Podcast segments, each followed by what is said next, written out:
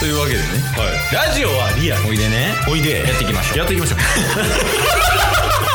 ゲットボンバ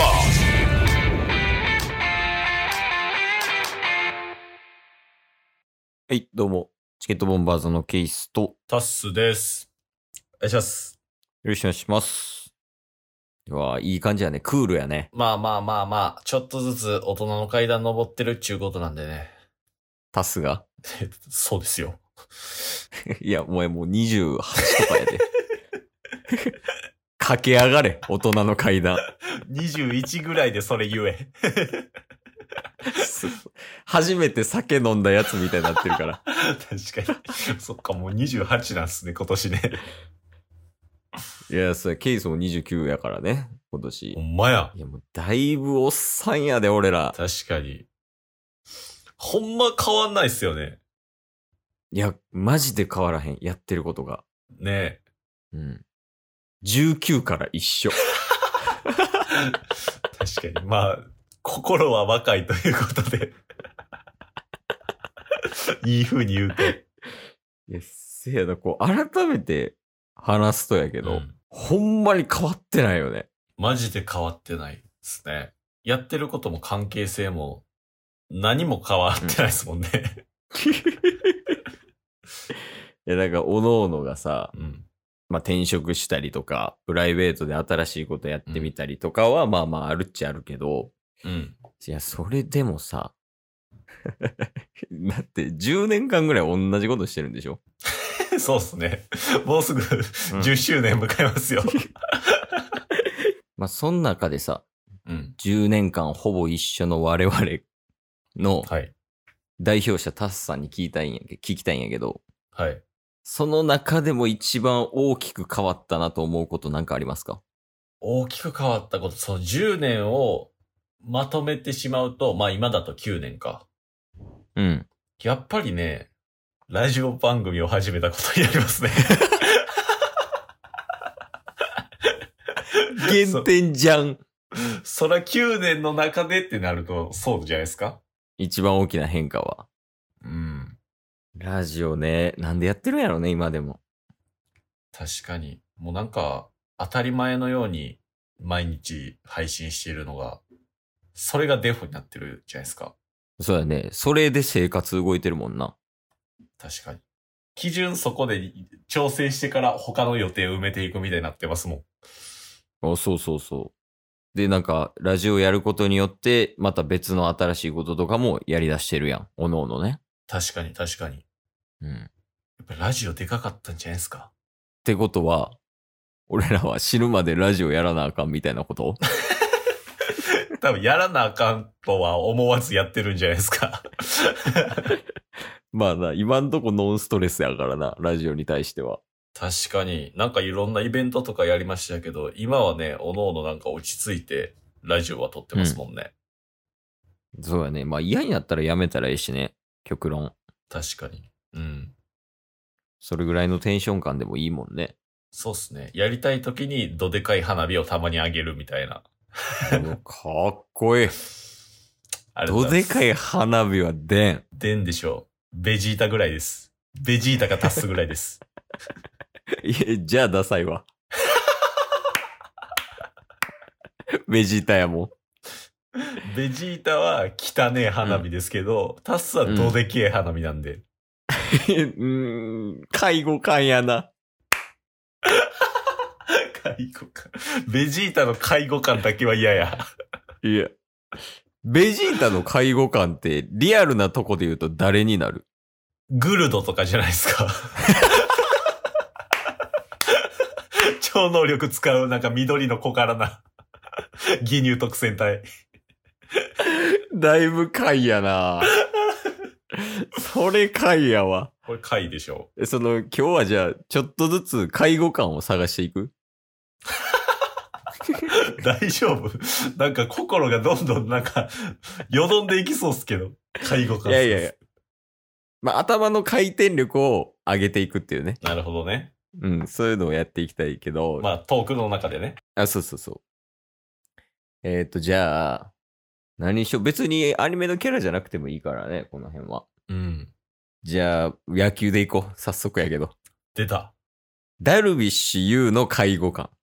ダルビッシュね。うん。やっぱあいつっすね。誰ダースロマシュタスク。 誰がわかんねえ。 どこやったっけ岡山やっけえダスロバして。そうでちしゃたうかっけったっ京都外大に違いましたっけけいや、もう誰がわかんねえってやから。ダースロマシュタスク。 全国におんねんから、ダルビッシュなんか。道のくのダルビッシュとか。懐かそしの中でも介護家はダース、ダースロマシュタスク。い。いいね。一番貝の五感を探すっていうのはいいね。ギリダルビッシュってとこ探すっていうゲームやな、これ。確かに。僕、介護官探すうまいかもしんないっすわ。いや、ちょっとね、もうちょっと検証したいもん。おー。えーっと、任天堂スイッチの介護官。ニンテンドースイッチか。うん。まあ、これ普通に言ったらなんか、その前前世代の、うんまあ、ゲームキューーブとかそういうのとかになってくるけど、はいはいはいはい。やっぱもうちょい回みたいかな。あー、うんまあ、ありきたりじゃないですか。その、世代が前のやつが介護官みたいな。うん。それはもうなんか公式みたいなもんやからね。うんうんうんうん。うんそういうわけではないってことを考えると、うん。ココリコの遠藤さんですね。え、遠藤の方が上位じゃない ニンテンドースイッチの介護官がココリコの遠藤さんです。なんでなんでだ遠藤さんがスイッチの介護官なのそうそうっす。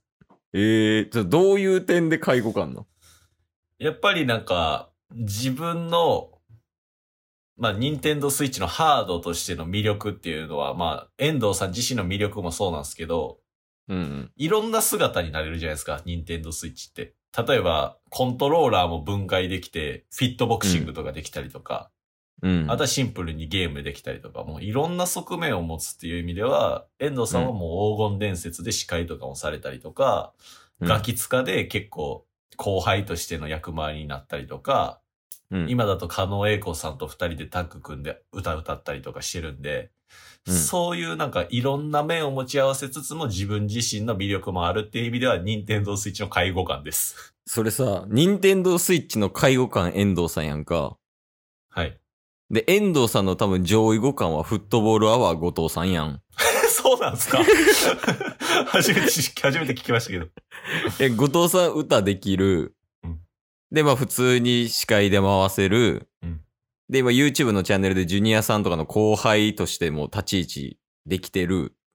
うん。やったら今のを全部 その遠藤さんを包括したら後藤さん出てきたんやけど。え、能力的に、じゃあケースの中で後藤さんの方が上っていうことでいいですか あそうケースの中では遠藤さんと後藤さんやったら後藤さんが上。じゃあ上位互だ換。から、任天堂スイッチの介護官は遠藤さんやけど、その遠藤さんの上位互換は後藤さんで、で、その後藤さんの上位互換が任天堂スイッチってことでい い後藤さんと任天堂スイッチはいとこぐらいですね。じゃあもう、ほぼ血繋がってないやん。なんかこんなミルクボーイの M1 のネタでありましたよね。 え、そんなんあったえ、覚えてないですかえそれモナカやないかいみたいな。ああ、まああったけど、そんな話やったっなんけかモナカと、うん。なんかそっちはいとこで繋がってるけど、それほど血は繋がってないから結構遠いんや、みたいなよう言うてましたよ。あ、マジではい。じゃあ俺、ミルクボーイさんってことか。 ケースは、ケースはじゃあもう、ニンテンドースイッチとか関係なくミルクボーイということで。 ケイスやからミルクボーイさんの介護 官や。チケットボンバーズが介護官ということなんですかね。あ、そうや、タッスあれや、駒場さんみたいに鍛えてるしさ。うんうん。タスとケイス二人でミルクボーイの介護官やわ。確かに。タスだって、前の、今の会社の前の会社で、うん、社長と漫才しましたからね、ミルクボーイのネタで。おー、いいやん。実績もある介護官やん。そうそう。実績もある介護官。ちゃんと介護官。いや、じゃあ、チケットボンバーズはこれから、えーミルクボーイさんの介護官としてやっていこあミルクボーイさんも、あの、うん昔、ラジオトークで配信してたじゃないですか、ラジオ。う。やってたな。ね。で、M1 優勝してから、もう多分忙しなってできなくなってましたけど、うんその思い受け継ぎましょえ、M1 出んのチケボンで。う。 そっちに、そっちに走る。 ミルクボーイを受け継ぐっていうところでね。今日も聞いてくれてありがとうございました。ありがとうございました番組のフォローよろしくお願いしますよ。ろしくお願いします概要欄に Twitter の URL も貼ってるんで、そちらもフォローよろしくお願いします。番組のフォローもよろしくお願いしますそれではまた明日。番組のフォローをよろしくお願いします